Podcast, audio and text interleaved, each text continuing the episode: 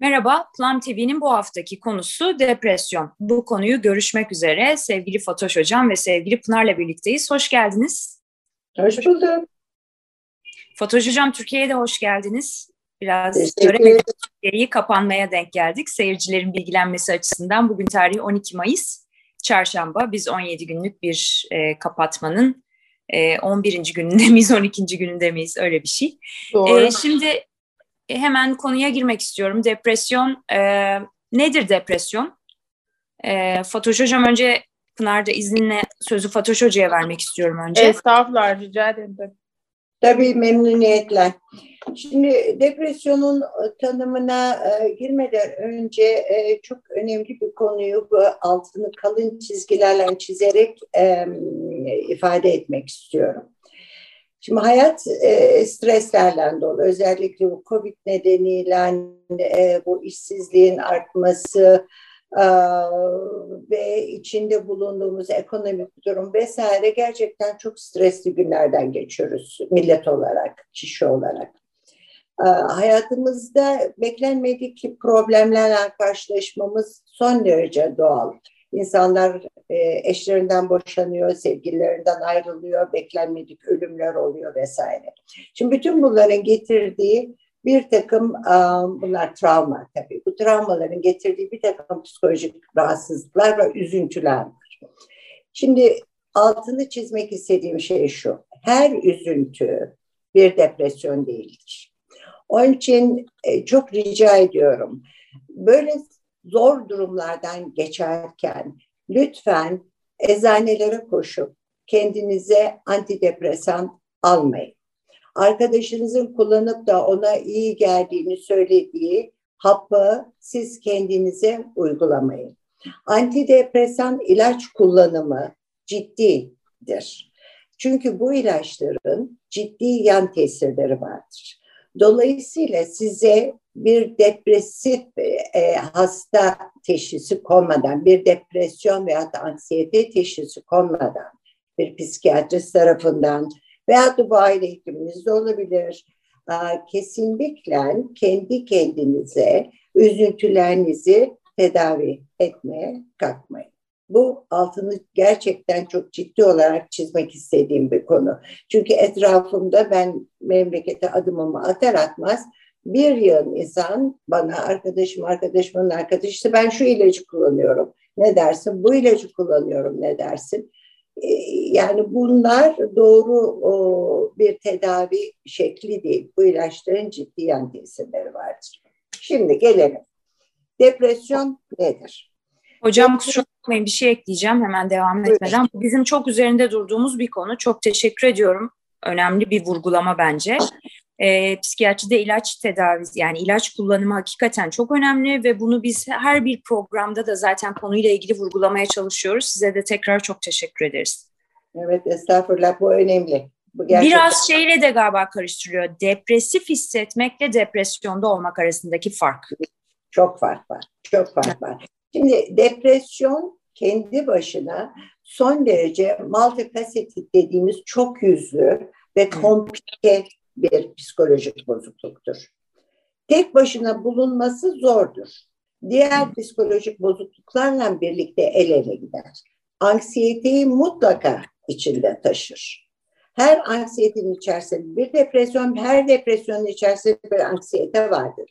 Bu bizim başucu kitabımızda, bu DSM-5 kitabında, tanım kitabında son zaman, son, en son çıkan yani DSM-5'te anksiyeteyle depresyonu bir kategoriye koyalım mı konu koymayalım mı diye büyük tartışmalar çıktı. Gene ayrı koydular ama eminim DSM-6'da bu bir başlık altında toplanacak. Dolayısıyla biz buna hem anksiyete hem depresyon olarak bakacağız. Saf anksiyete de bulabiliriz, çok nadir. Saf depresyonda bulabiliriz, çok nadir. Ama genellikle bu bir komplike, bir kompleks hastalıktır. Multifasetlik dediğimiz dediğim şey çok yüzlü olmasıdır. Bunun e, zihinsel e, komponenti bölümü vardır. Sosyal komponenti e, bir bölümü vardır. E, çevresel e, bir bölümü vardır. Yani birçok şeyin birleşmesiyle ortaya çıkan bir hastalıktır bu. Bir psikolojik bozukluktur. İyi haber tedavisi olan bir hastalıktır. Ama bu tedavi tek başına ilaçla olmaz. Bu tedavi tek başına e, top terapi dediğimiz psikoterapiyle de olmaz. Hem ilaç tedavisinin hem psikoterapinin bir araya gelmesiyle olur. Nedir depresyon o zaman baktığımızda? Şudur. Bir kere zaman önemli. Herhangi bir üzücü durumla karşılaştığımızda veya da herhangi bir um, beklenmedik vefatlarda veya da e, süre gelen bir şiddete maruz kaldığımız zaman evde mesela iki haftanın üstünde dört haftaya kadar dört haftanın üstünde süre gelen dört tane belirtiye bakmamız lazım. En önemli belirti. Daha önce keyif aldığımız, zevk aldığımız şeylerden ilgimizin kesilmesi. Ne olabilir bu? Diyelim ki akşamları işte bir saat bir diziye bakıyordunuz, keyif alıyordunuz, televizyon. Televizyonu ucuna bile elinizi dokundurmak istemezsiniz mesela.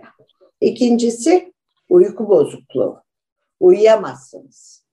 Uyuyamazsınız veya da gece saat dörtte pat diye açarsınız gözünüzü veya tam aksi çok uzun uyursunuz. Yataktan çıkmak istemezsiniz. Üçüncüsü enerji azlığı. Kolunuzu kaldırmak istemezsiniz. Kesinlikle. Ama en önemlisi öfke kontrolü. Kızgınsınızdır, herkese kızgınsınızdır, kimseye tahammülünüz olmaz. Bir diğer belirti, her tarafınız ağır. Şimdi bu belirtilerin hepsini bir arada görebiliriz. Bazılarını görüp bazılarını göremeyebiliriz. Ama eğer bu belirtiler iki haftanın üzerinde özellikle dört haftayı aşarsa işte o zaman benim size naçizane tavsiyem mutlaka gidip bir psikiyatristle görüşün mutlaka. Veya da bir psikolog görün, o sizi bir psikiyatriste yönlendirir. Çünkü bunun tedavisi belirli şekilde gelişen e, depresif hastalıklarda yalnız psikolog tarafından halledilebilir. Mesela seasonal dediğimiz mevsimsel e, şeyler vardır, depresyonlar var. Sezon boyunca devam eder, ilkbahar yazda açılır hasta.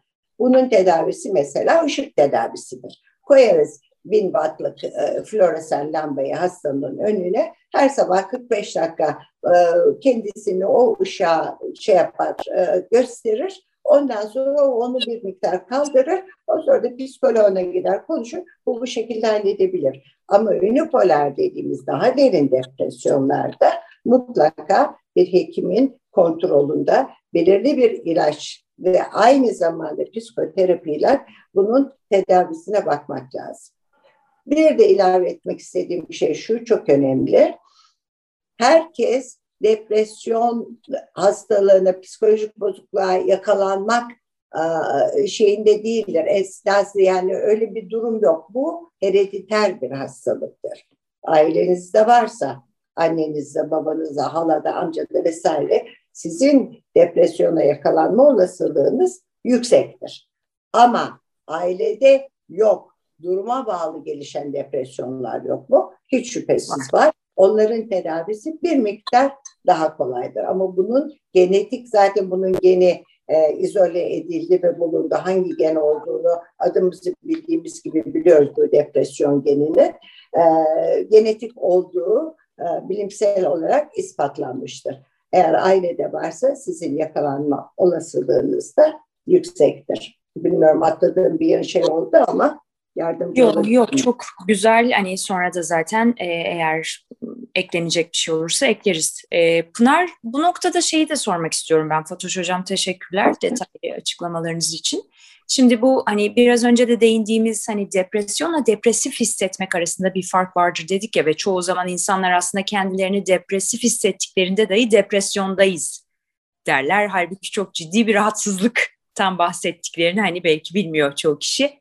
Ne, bunu bir hani ne nedir aradaki fark? Ee, Fatoş Hocam çok güzel anlattı tabii hani semptomların ne olabileceğini ama bunların hepsi de depresif hissetmekte de olabilir. Acaba ölçüsü mü önemli? E, Zaman orada iyi bir ayırt edici olabilir. Bir yandan da reaktif bir şekilde ortaya çıkıyorsa eğer yani bizim o üzüntüyü, o çökkün hali anlamamıza sebep olabilecek herhangi bir olayın sonrasında ortaya çıkmış bir şey ise veya genel e, öykü alırken genel tıbbi e, ne diyelim öykünün bir parçasında kronik bir hastalıktan şüpheleniyorsanız, kullandığı diğer ilaçlarla ilgili e, bir, bir e, işte onlar hekimlerin işi, hoca daha iyi anlatacaktır onu, bir e, etkileşiminin sonucunda ortaya çıkabilecek bir hal olduğunu düşünüyorsanız, e, bu daha e, ilaç kısmını unutalım. Ee, eğer reaktif belli bir olayın sonrasında ortaya çıkan bir şeyse aslında bu travmada da bahsettiğimiz olağan yani olağan dışı duruma olağan bir e, yanıttır. E, bir duygu durum bu e, depresyon. Herkes hayatının bir döneminde uğrayabilir. E, çünkü hocanın dediği gibi stresörler hepimiz için e, uygun olmayan, bize sormadan değil mi olumsuz yaşamaları uygun olmayan bir şekillerde veya çok da hazır olmadığımız noktalarda bizleri yakalayabilirler. Üstelik bunların çok büyük şeyler olması da gerekmez. Bir sınavdan umduğunuz kadar iyi bir not alamamak, işte bir seçilecektiniz, seçilememek, iş başvurunun işte uygun bir şekilde sonuçlanmaması, ne bileyim başka örneklerle olabilir aklıma bunlar geldi. Sevgilimizden ayrılmak. Bir, gibi yani bir parça böyle hakikaten bir çökkün bir durum yaşatabilir ama e, bu e, klinik e, bir, çok net klinik bir tablodur depresyon. E, bazı bazen başka şekillerde yani bu atipik depresyon diye bir şey var ya hocam hani böyle yeme içme bozuklukları gibi de mesela ortaya yani böyle bu ara çok yiyorum falan gibi. E, şimdi bir de functioning depression diye bir şey e, uydurdular. Bu popüler psikoloji e, şeylerinden e, biliyorsunuz böyle durup durup bir kavram çıkarıyor onlar. E, yani insanlar fonksiyon edebiliyor ama depresyonda da ve diğer e, psikiyatrik bozukluklardan bahsederken de iki tane şey çok önemli bakılan.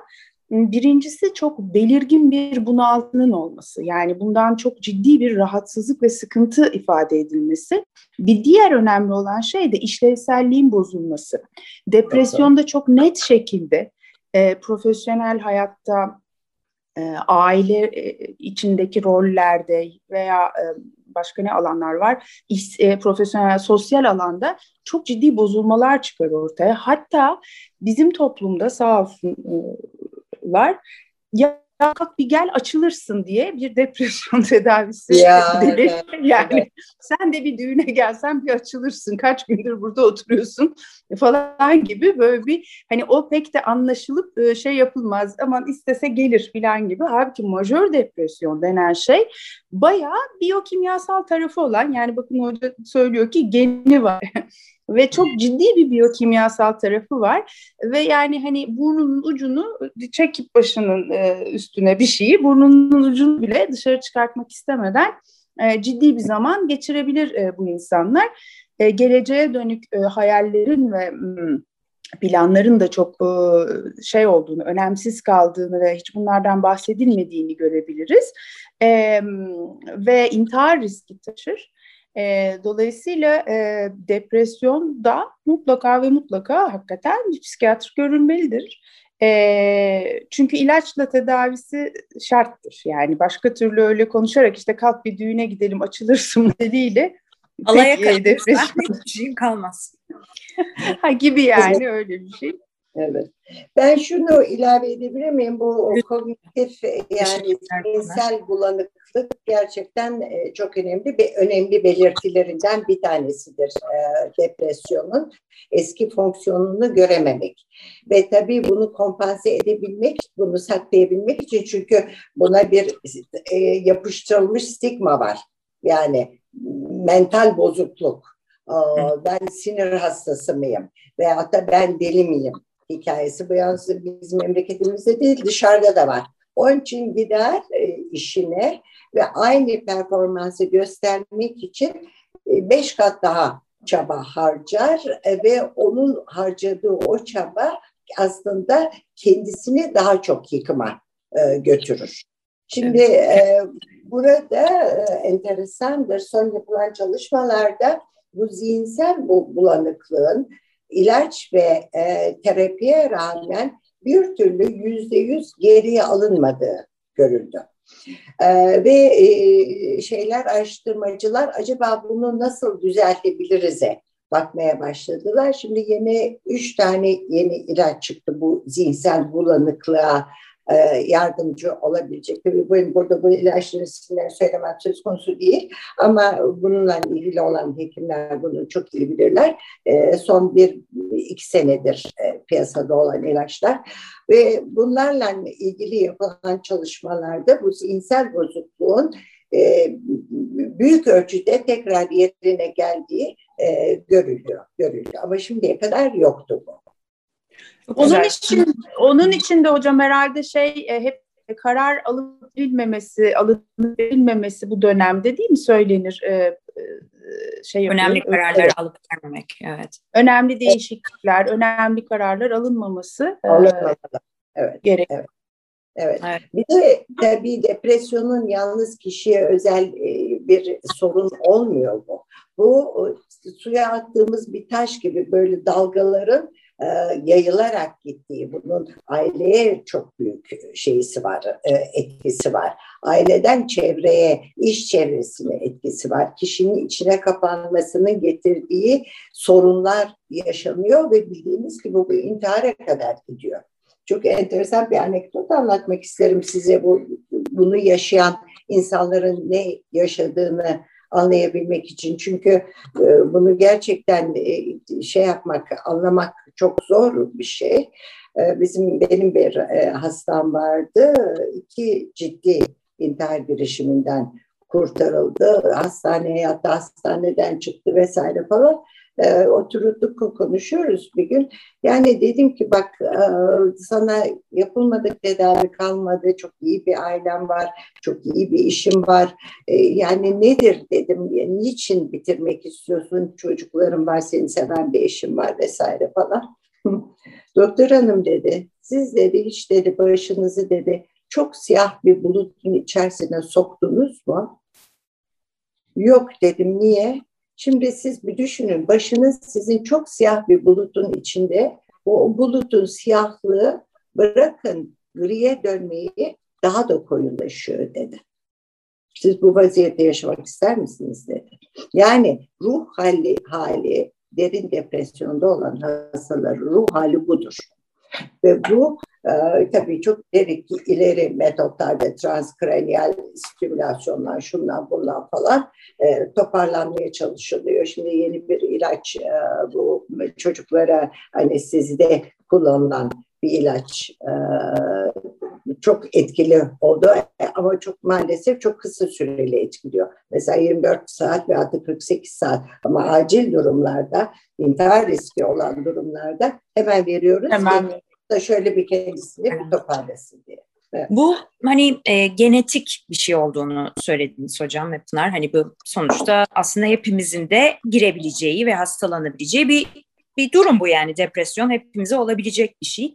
Peki bu e, ilacı olmasına rağmen aslında bayağı gelişmiş tedavi yöntemleri yöntemleri olmasına rağmen bu anlattığınız vaka gibi vakalar az görülen istisnai vakalar herhalde değil mi?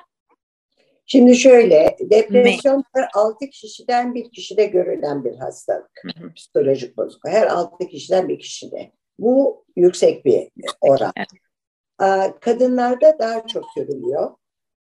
Fakat bunu araştırmacılar tartışıyorlar. Acaba kadınlar daha kendilerini ifade eden, daha açık, erkekler daha kapalı, kendi içine dönük den ötürü mü diye bu tartışılıyor. Yani e, kadın neslini, kadın şeyini, grubunu daha çok tutan bir hastalık değil de kadının e, ifadesi daha yoğun diye düşünülüyor. Henüz o konuda e, jüri hala daha içeride. Şimdi e, majör depresyonlar çok şükür çok sık karşılaştığımız şeyler değil. Ama eğer satısal ve yüzeysel oluşan depresyonlar zamanında yakalanıp tedavi edilmezse ve diğer komponentlerle de birleşirse uyku bozukluğu bunun bir tanesi, anksiyete bunun bir tanesi. Hasta kendisini tedavi etmek için alkol alır, maddeye yönelir, o bir diğeri Dolayısıyla bütün bunlar da üstüne biner ve derinleşirse o zaman majör depresif disorder dediğimiz majör depresyona geçebilir rahatlıkla. Dolayısıyla erken teşhis, erken tedavi, hasta takibi bu konuyu bu konuda çok önemli depresyonun derinleşmesini önlemek için. Bir önemli husus daha var burada. Depresyon ilaç, antidepresanlar böyle istediğimiz zaman alıp istediğimiz zaman bırakacağımız ilaçlar değildir. Bir başladığımız zaman bunu en az, en hafif depresyonda bile en az bir 6 ay kullanmak zorundayız. Ondan sonra doktor takibinde yavaş yavaş bırakabiliriz. Her antidepresan her hastaya uymaz. Olmaz. Biz bunu şöyle tarifleriz. Mesela şey patron çıkartıyorduk ya eski, eskiden paftalardan falan. O patronu çıkartırız. Böyle kocaman bir şeydir. Yapıştırırız hastanın üstüne. Başlarız yakasını kesmeye, kolunu kesmeye, uydurmaya. Baktık o doz olmadı, dozu yükseltiriz. Baktık yan tesirleri fazla geldi, dozu azaltırız. Baktık bu ilaç olmadı, aynı aileden bir başka ilaç ilave ederiz ona. Bir baktık bu hiç çalışmadı. O zaman o ilaç grubunu bırakır bir başka ilaç grubuna geçeriz. Yani bu A ilacı e, Ayşe'ye, B ilacı Ali'ye uyar diye bir kaydı kuralımız yoktur bizim.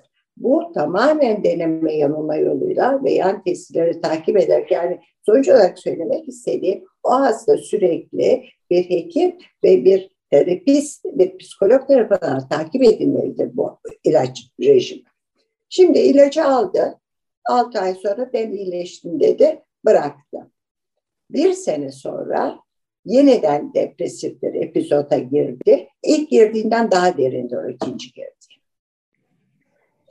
Eğer o ilacı bir sene kullanır, bir daha bırakır, üçüncüye girerse çok daha derinleşir. Dolayısıyla iki epizodun üstündeki depresif hastalarda biz uygun ilacı bulduğumuz zaman bunu sen hayatının sonuna kadar kullanacaksın deriz. Hmm. Hayatın sonuna kadar kullanacaksın çünkü her seferinde, her bıraktığında yeniden girdiği zaman depresyon daha zor bir döneme giriyorsun. Bizim seni oradan çekip çıkartmamız çok daha güç oluyor.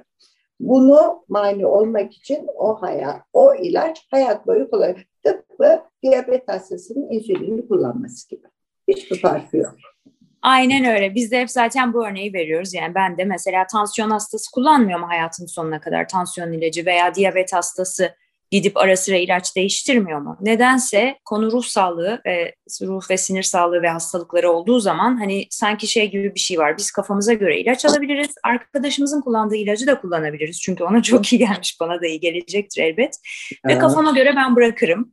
Ve hani psikiyatristler ilaç yazıyor ve hani sanki o ilaç kötü bir şey. Yani hakikaten ama yavaş yavaş ben inanıyorum ki hani bunlar konuşuldukça, kişiler bilinçlendikçe e, evet. Artık bu hani uzmanına gitme ve ilacını ona göre kullanma ve bunun başka bir hastalıktan bir fark olmadığını hani içine sindirme şansı olacaktır.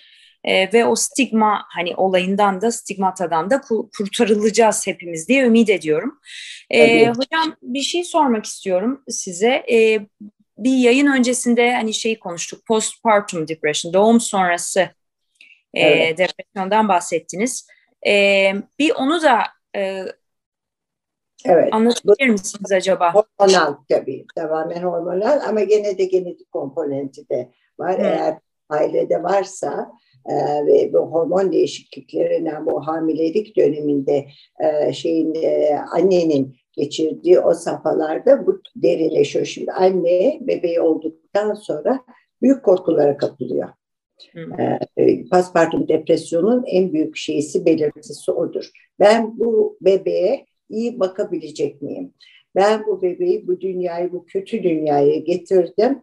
Bu bebek bu kötü dünyanın içerisinde nasıl olacak korkusu. Mesela bizdeki e, psikiyatrist, e, forenzik psikiyatride benim bir e, çok sevdiğim bir arkadaşım vardı. Bebeğini aldı ve e, Subway'de trenin altına yürüdü. Bu doktor. Hem de psikiyatrist. Dolayısıyla bu herkesin başına gelebilecek bir evet. şey. Bu çekilecek, utanılacak hiçbir şey yok bunda. Bunu saklamamak lazım. Bunu konuşmak lazım ve böyle bir durumu görüyorsak yani yeni annenin bebeğini emzirmek istememesi, bebeğini çok sıkı sıkı kendisine yapıştırması, sürekli ağlaması, e, şey değişikliği, e, öfke patlamaları veya da çok sessizleşmesi bu tip olaylarda o annenin mutlak şekilde bir doktoru görmesini tavsiye ediyorum ben. Bu insanların genellikle Türkiye'de kadınlar bundan, bunun böyle durumlarla kendi kendilerine başa çıkıyorlar. Çıkmaya çalışıyorlar daha doğrusu. Ya mesela e, Manchu Senpai Proxy diye bir olayımız var biliyorsunuz. Diğer çocuğa zarar vermek, sevdiği insana zarar vermek. Hocam şey diye çevir, vekaleten yapay bozukluk diye çeviriyoruz onu. Aa, öyle mi? Vekaleten ya aa, çok güzel bir çevirim bu. evet tabii Manchusen by proxy bu çok güzel bir evet, şey. Vekaleten başkasına evet. yüklenmiş yapay bozukluk diye çeviriyoruz. Evet, evet. Hakikaten de öyle aslında değil mi? Ee, onun için yani bu bence bu Türkiye'de ihmal edilmiş bir konu. Üstünde durulmamış bir konu. Bu kadına verilen değersizlik mi diyeceğim buna veya da bunu hafife mi almak diyeceğim veyahut da e, bilemiyorum tabii bunun nedir sosyo sosyolojik veya sosyoekonomik nedenleri ama e, bunun ciddiye alınması lazım ve bunun üstünde durulması lazım. E, Bu... Annenin sağlığı ve bebeğin ileriki sağlığı açısından önemli. Tabii. Ve Pınar senin eklemek istediğin bir şey var mı bu noktada? E, ufak şeyler işte bu postpartum e, depresyon yani bu doğum sonrası e, çok ciddi bir e, duygu durum e, bozukluğu içinde olabiliyor anneler. Bunu üç fa şeyde e, doğum sonrası psikozu gibi hocanın anlattığı gibi hem bebeği hem kendimi öldüreyim ki o da ben sonra ona kimse bakamaz falan gibi yani böyle bir düşüncelerle ve hakikaten ölümle sonuçlanan e, vakalar var. E, depresyon e, olabiliyor. İşte o çok ağlamalar. Ben girmiştim doğumlarımın birinde. Hakikaten mesela şey diye düşündüğümü hatırlıyorum. Gidip gelip beşiğe bakıyordum. Hala burada duruyor ve yani ömür boyu burada duracak. Yani yani nasıl olacak bu iş gibi ve ağlıyor bir istekleri var evet ve çok ağlamıştım. Bir de daha hafif bir e, formu olan baby blue diye de bazen e, söyleniyor. Böyle e, doğum sonrası hüznü gibi. Hani böyle bir arada evet. bir böyle bir Onu da hani nasıl bakacağız buna evet, bunu da doğurduk ama falan gibi o böyle bir daha evet. rahat geçiriyor. Hocam hatırlayacaksınız hepiniz yani özüm sen de e, sen antropolojide ve e, şey de kültürde çok yeri var. Mesela der ki derler ki duymuşluğumuz vardır mutlaka. Loğusa, iki lo, loğusalıkları karışmasın, kırkları karışmasın derler. Hmm. Yani o üç aşağı beş yukarı iki tane aklı nerede pek belli değil yeni anneyi bir araya koymayın gibi. Çünkü evet. halüsine olanlar falan var. Yani e, mesela diyor ki ben gördüm odadan bilmem kim geçti diyor. Halüsinasyon malum objesiz algı yani yok öyle bir şey bakıyoruz. Evet. Odada öyle bir şey yok. E, dolayısıyla hani e, kırkı karışmasın, ikili olsayı bir araya koymayın işte al basar aman işte kırmızı takalım falan. Bunlar işin daha kültürel, antropolojik, daha şamanik belki daha şey geriden gelen e, bir takım böyle adetleri hani e, ne ne yapmaya çalışılıyor? Yeni e, doğurana yardım etmeye. Yardım etmeye. Evet. Beraberce onun atlatılmasına bakılıyor. Ee, orada tabii e, işte büyükler ve hani kültürün gerçekten çok tedavi edici kendi başına bir tarafı var gerçekten.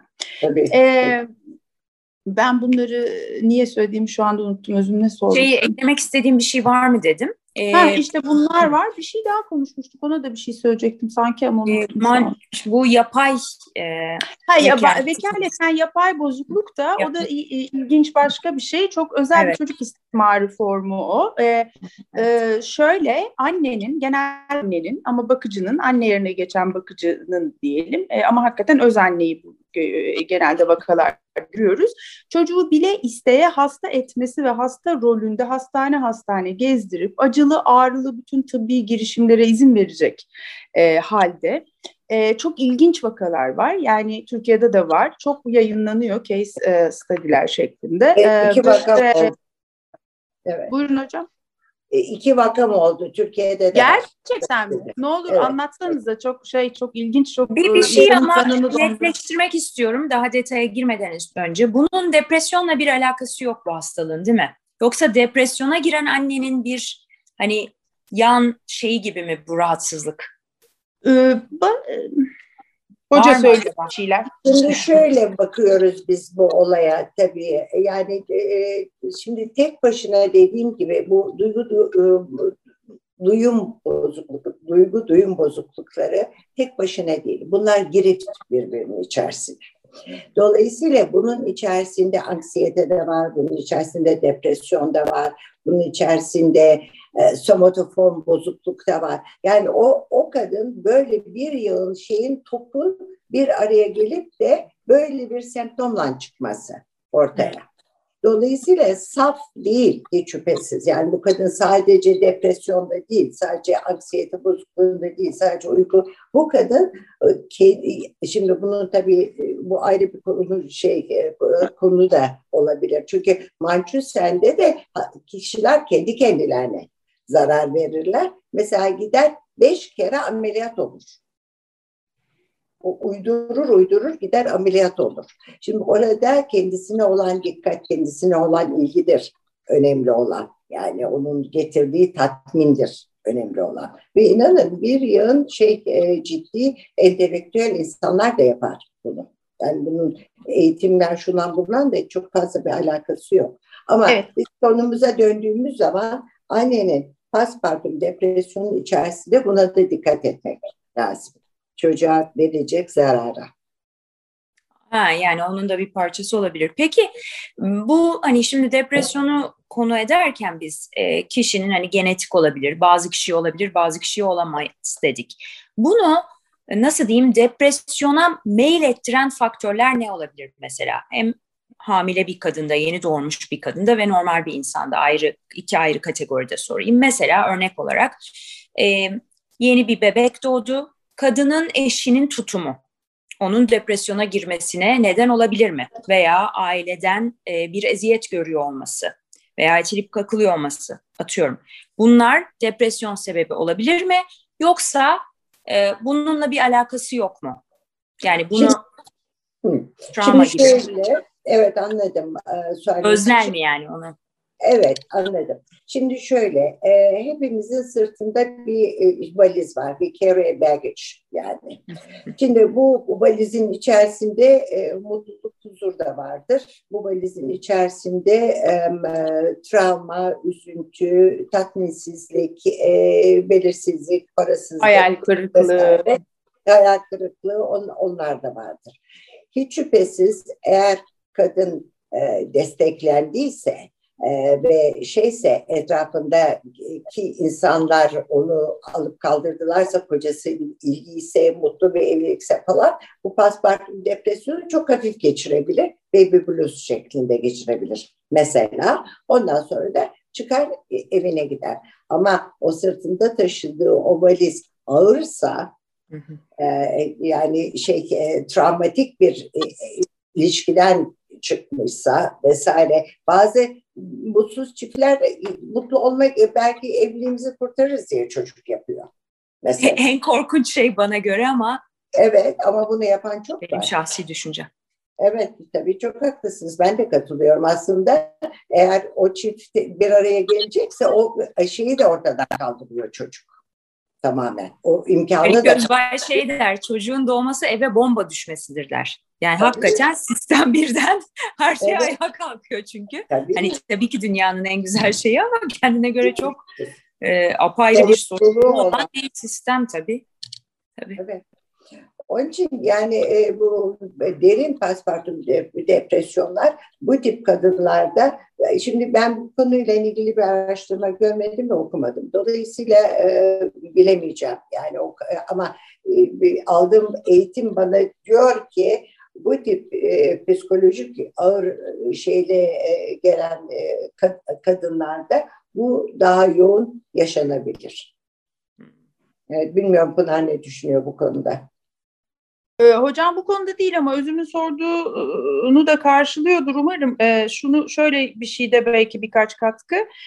Ee, depresyona kimler yatkındır gibi ya da depresyonu nerede daha çok bekleriz ya da depresyonda risk grubunda olan insanlar kimlerdir gibi anladığımda hani, evet. hani e, şunlar şunları söyleyebiliriz. İşte e, ne diyelim ailede depresyon öyküsü olanlar, çocukluk çağında travmatik deneyimleri olanlar, sağlık problemleri, kronik hastalıkları olanlar, yalnızlık yaşayanlar, sosyal izolasyonu olanlar, sosyal desteği olmayanlar, işte mali evet. problemler yaşayanlar, ilişki sorunları yaşayanlar, suistimal edilenler, hani iş yerinde de ya da hayatlarında da e, gibi e, alkol uyuşturucu e, bağımlılığı ya da işte bunu kötüye kullanımı ile ilgili bir takım sorunlar yaşayanların daha değil mi hocam depresyonla ilgili e, risk grubunda olmasını bekleriz. Kesin. Özellikle geçirilen ve hatta mesela asma, astım pardon asma diyorum, astım, obesite, ondan sonra tiroid problemleri. E, bu tip hastalıklar, kronik hastalıklar içerisinde diyabet mesela. Başka ne var? Kalp hastalıkları, alkolizme siz söylediniz, kronik ağrı çeken hastalarda bunlar çok daha e, yatkın oluyor. Bur, bur, burada burada şöyle bir şey var. Depresyonla ilgili şöyle bir e, özellik var ki o biraz kafa karıştırıcı olabilir. Depresyon kendi kendine bir e, hastalık kodu olmakla birlikte birçok e, ne diyelim psikiyatrik bozuklukta komorbid olarak da görülüyor. Yani dolayısıyla ha, orada mesela depresyon e, bipolar bozukluğun e, depresif epizot olarak da görülebilir ama bambaşka bir formdur o.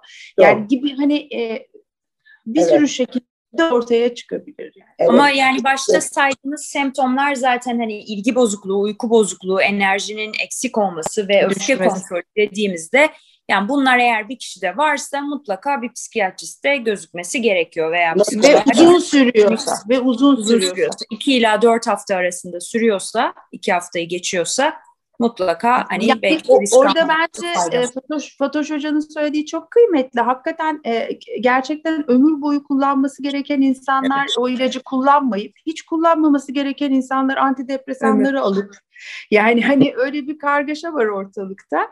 E, onun için şey de birbirine karışıyor. Yani bunu geçerdik ya falan dediğimiz mesela yasa e, daha önce konuşmuştuk. Yasa e, bir depresyon tabii ki yasta depresyon vardır mesela. Sadece. Tabii tabii. Ha, ama yani ama bu normaldir yani onun e, normaldir. E, onun hatta e, ilaç verilmez diye biliyorum. Verilmez. Yani onun idrak edilmesi gerekir. Yani oradan geçilmesi gerekir. E, ama işte mesela orayı ilaçla geçip hiç gerek yok mesela ya da gerek olan durumlar olabilir bu arada haddimi aşmayayım. Yani Ama gerek yokken ilaçla verilir. Evet, evet. Gerek evet. olan yerlerde de ben bunu çok kullandım yeter artık falan. Fakat hocam bir şey soracağım şimdi aklıma geldi. Ömür boyu ilaç tedavisi verdiğiniz bu e, distimik bozukluklar işte depresyon hastaları vesaire. Bunlarda tolerans gelişiyor mu? Yani ilacı arada değiştiriyor musunuz? Hayır. Şöyle eğer dozu yakaladıysak ve o doz o hastada herhangi bir yan etki yapmadıysa veya da o yan etkiler biliyorsunuz zaman içerisinde azalarak kaybolur. O zaman ideali bulduk, elbiseyi oturttuk, yakasını kolunu yaptık, buna dokunma. Yani Anladım. if it's not broken don't fix it derler ya. Don't fix it. Kırılmadıysa yapıştırma. evet. Onun için sakın dokunma. Bu buna uydu. Fakat distemi dediniz bunun e, bu aslında önemli. Şimdi distemi depresyonun bir parçası. Fakat çok yüzeyde seyredelim. Bunlar kimler biliyor musunuz? Bunlar sık sık karşılaşıyoruz. E, karşı, veyahut karşılaşmışsınızdır. Çok sık inşallah değildir. E, sürekli mutsuz insanlardır. Sürekli kızgın insanlardır. Sürekli hayattan şikayetçi olan insanlardır. Sürekli kendi hastalıklarından bahseden insanlardır. Bunlar sistemik hastalıklar, hastalardır. Tam depresyonu yaşamazlar, evet. fonksiyoneldirler, çok mutsuzdurlar. Mesela ben hatırlıyorum e, bizim bir şeyimiz vardı, bölüm başkanımız vardı. E, çok az kaldı bölüm başkanı olarak o sonra ayrıldı. Listemikti. Güne gayet güzel işte sabah toplantısıyla başlanıyor. Hastalar konuşuluyor. Şen şakrak bilmem ne. O zaman kahveler herkes işine dönüyor. Öğleden sonraki toplantıda adam bir barut ve yani ağzından zehirler akıyor. Düşünüyorsun bu adam öğlen ne yedi diye. nasıl geldik, buraya nasıl geldik, ne oradaydık, ne oldu diye. Hani işte disteminin bu tip şeyleri var. Akşama doğru intiharın eşiğinde. Evet. Onun da ama bir hani bir uzmanına gidip aslında iyileşmesi Tabii. gerekiyor değil mi? Yani hani hiç Bu da sonuçta şey değil, karakter özelliği değil. Şimdi biraz önce Pınar sosyal izolasyonu saydın, depresyona yatkınlıkta. Ee, şimdi bir buçuk sene olacak neredeyse. Bir pandemi döneminden geçiyoruz tabii. Herkes aslında kendine göre zor şeyler yaşıyor. Uygulamaların çok e, mantıklı olduğu söylenemez özellikle memleketimizde. E, bu konuyla ilgili hani kişiler tabii ki zorlanıyorlar. Yani en dayanıklı olanımız bile artık bence yavaş yavaş zorlanmaya başladı diye düşünüyorum. E, nasıl diyeyim burada bu soruyu da nasıl soracağım bilemedim. Na, ne mi yapmalı bu? Ne yapmalı bu insanlar mı diyeyim? Kendilerini nasıl avutsunlar mı diyeyim? Ee, özellikle mesela geçen gün şunu da düşünüyordum. Ee, şöyle kendi kendime düşünüyorum. Evde kalabalık olmak mı daha iyi bu dönemde? Tek başına Yanlış. olmak daha iyi diye düşündüm. Sonra şunu düşündüm. Tabii ki her şeyin iyi yanları kötü yanları var ama şunu da çok iyi biliyoruz ki en iyi anlaşan iki arkadaşı bile kapalı bir yere bir koyun bir süre sonra didişmeye başlarlar. Yani ister istemez. Batar o yüzden insanlar bir sürü şeyle uğraşıyorlar. E, şiddet çok arttı zaten. Bütün dünyada arttı. Yani bu sadece Türkiye'nin meselesi gibi gözüküyor ama bütün dünyada bu dönemde kapalıyken şiddet arttı. Hani İsveç'te bile geçen gün bir haber vardı. Belli bir yerde kadın cinayetleri artmış. Aa. Evet.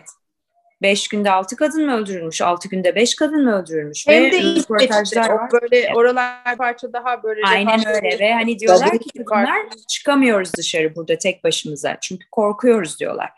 Ve bu kişilerin de öldüren kişilerin de o kadınların aslında temasta olduğu hani bir şekilde kişiler yani yakınlıkla alakalı.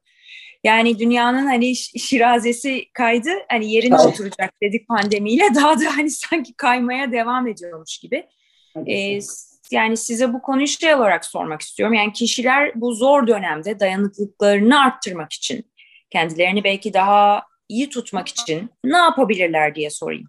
Çünkü olacak olan olacak. Depresyona girecekse de biri girecek. Hani o uzmanına danışacak zaten orada yapılacak bir şey yok. Ama bunu bunu engellemek için hani bu depresif yapıyı ve sonrasında belki gelebilecek depresyonu yapabileceğimiz bir şey var mı? diye genel kocaman bir soru sorayım. Buyurun ben hocam. Bunları, bunları dinleyeyim. Peki ben söyleyeyim. Ha, benim, tamam o zaman ben söyleyeyim. Şimdi şöyle temel bir şey var depresyonda. Depresyon varsa motivasyon yok. Yani e, güdülenme yok. Bir e, dolayısıyla bir motiv yok. Yani bir güdü evet. yok.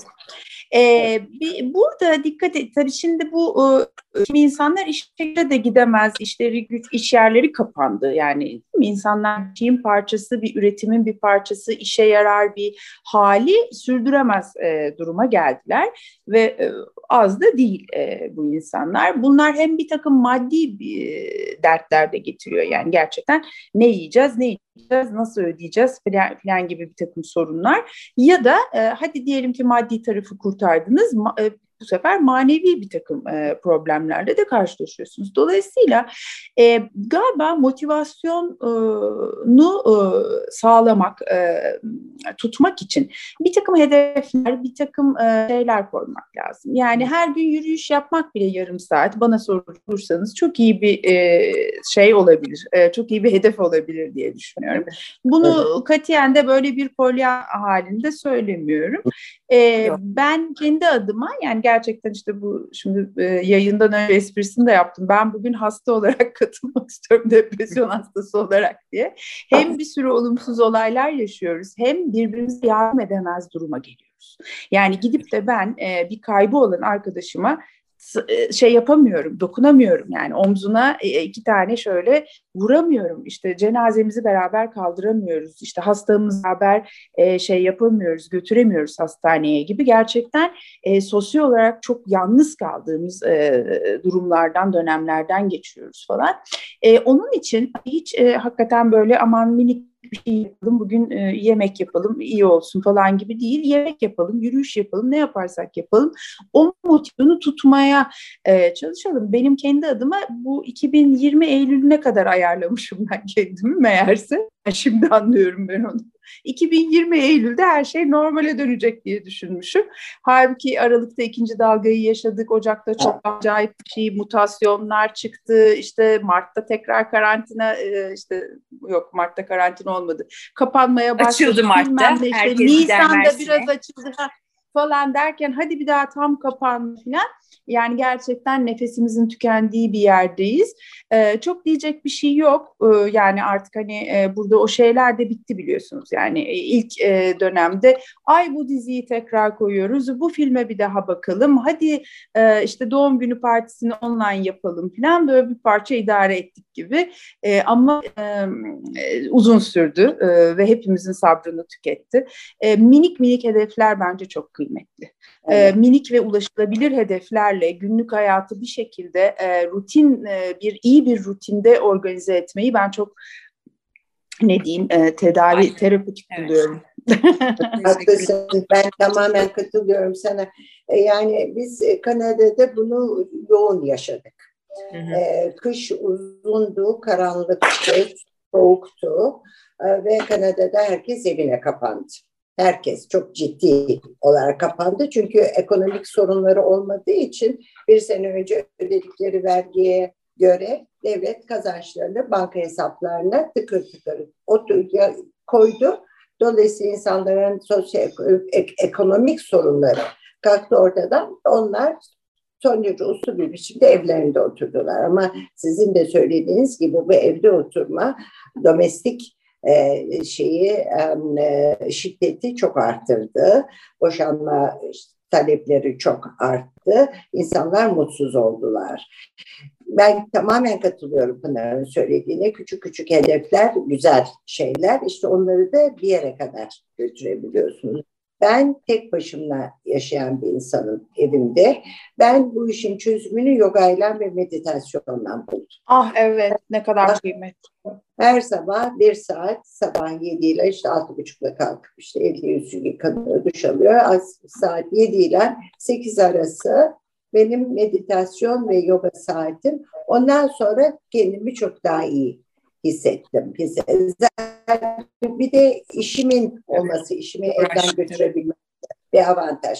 İşini evine alıp da o ortamda çalışma olasılığı olan insanlar birazcık daha rahat ettiler. Ama o küçük ortamda çocuklar bir taraftan, aile bir taraftan orada işi yürütmek o çok daha zor, zor oldu. Bizim hemşirelerden bir tanesi bir gün bana açtı avaz avaz telefonda.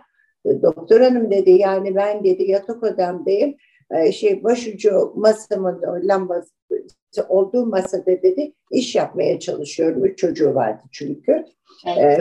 Ee, yani işte insanlar böyle bir şeyden durumdan geçtiler.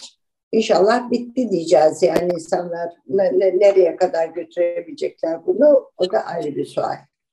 Şimdi şöyle çok, e, çok kıymetli bir çok kıymetli katkı oldu. Çok çok güzel. Evet, bu meditasyon hakikaten e, yoga yani e, belki yoga herkes yapar ama meditasyon mutlaka çok çok kıymetli bir şey. E, çok önemli bir şey.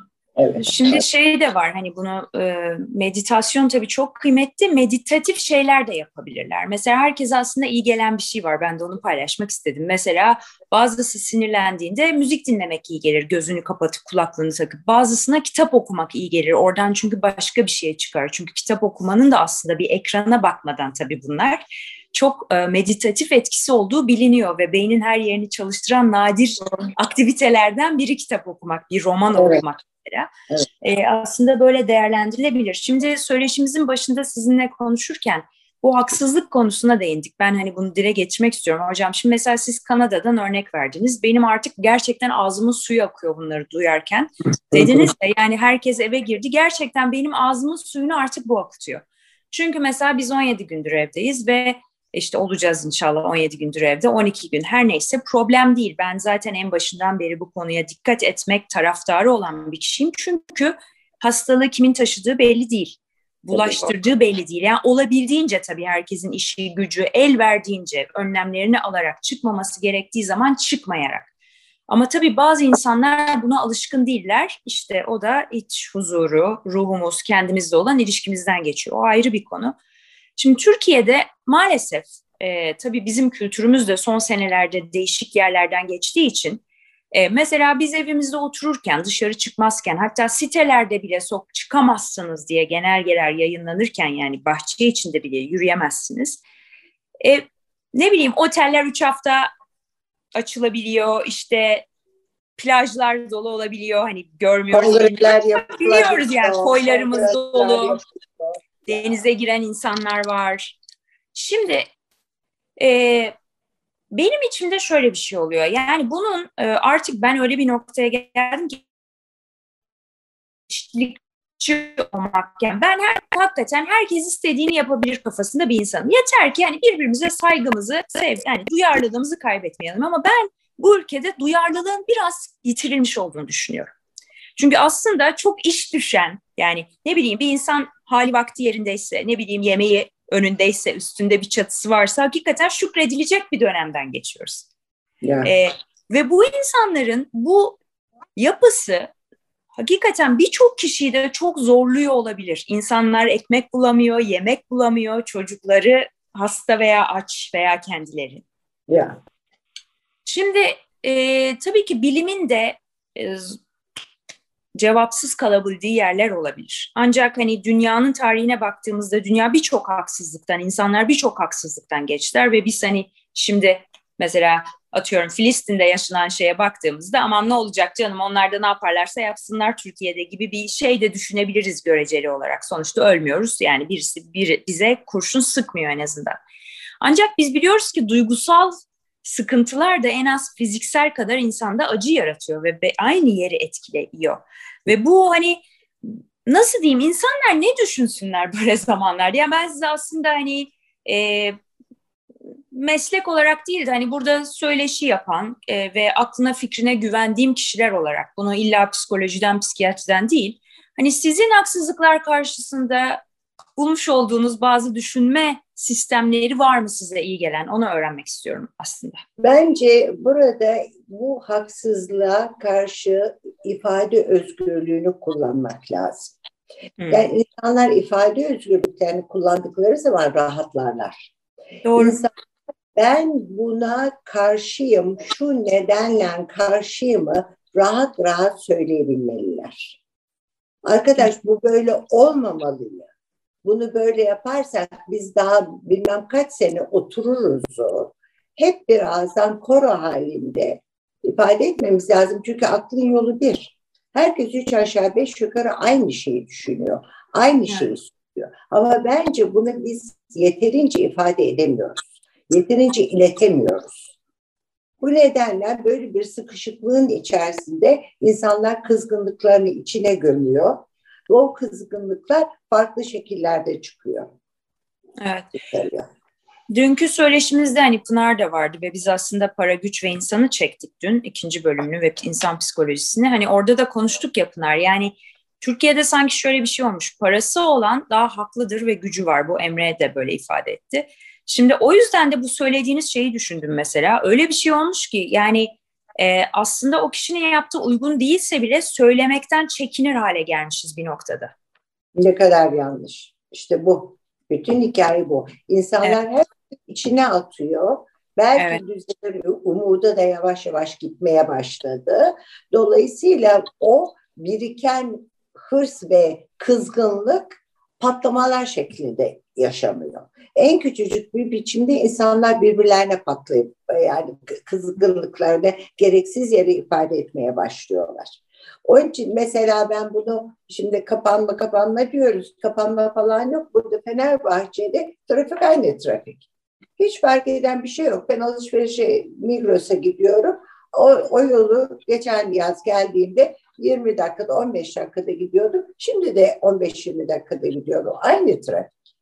Dolayısıyla artık insanlar yeteri bu şekilde ifade etmeye başladılar.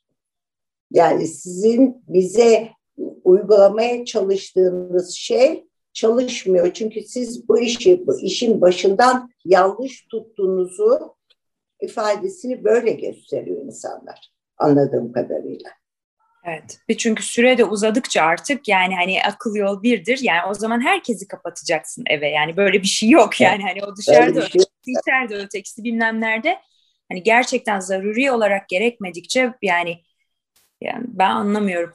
Pınar senin eklemek istediğin bir şey var mı? Ya şöyle hep söylediği söylüyorum ya yani birimizin travması hepimizin travması. Dünyanın neresinde olursa olsun. Mazereti, şiddet davranışının mazereti yok. Fakat e,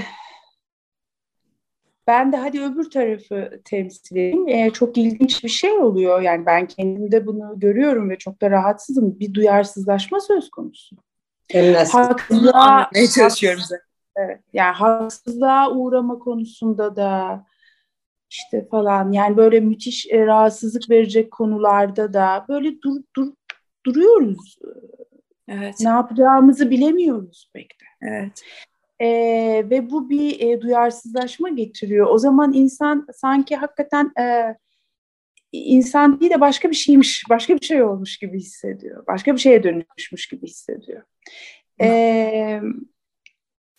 Bu zor e, zor zamanlar e, bu tip e, o insani değerlerin de bir parça yıpratıldığı haller ortaya çıkınca çok daha zor oluyor.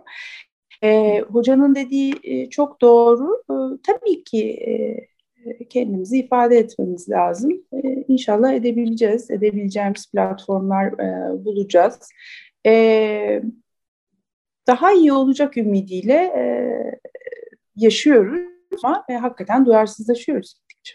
Evet. evet ben ülkenin... bu, Şuna, şuna bağlıyorum. Yani insanlar korkutulmuş ve sindirilmiş olarak görüyorum ben bunu. Yani e, söylersem işimi mi kaybederim, olan işimi mi kaybederim veyahut da e, aileme bir şey mi yapılır veyahut da ne oluruz? Yani bu e, toplumun üstüne konulmuş olan bu sindirme ve korku baskısını hissediyorum ben insanlarda. Mesela arkadaşlarımla telefonda konuşurken aman o kelimeyi söyleme, aman bu şeyi yapma. Yani e, insanlar artık arkadaşlarına bile kendilerini serbest bir biçimde ifade edemez hale gelmişler. Bu çok sağlıksız bir toplumu gösteriyor hiç şüphesiz. E, öyle sağlıksız ve herkesin de kendi derdinde olduğu bir toplum. Yani ya.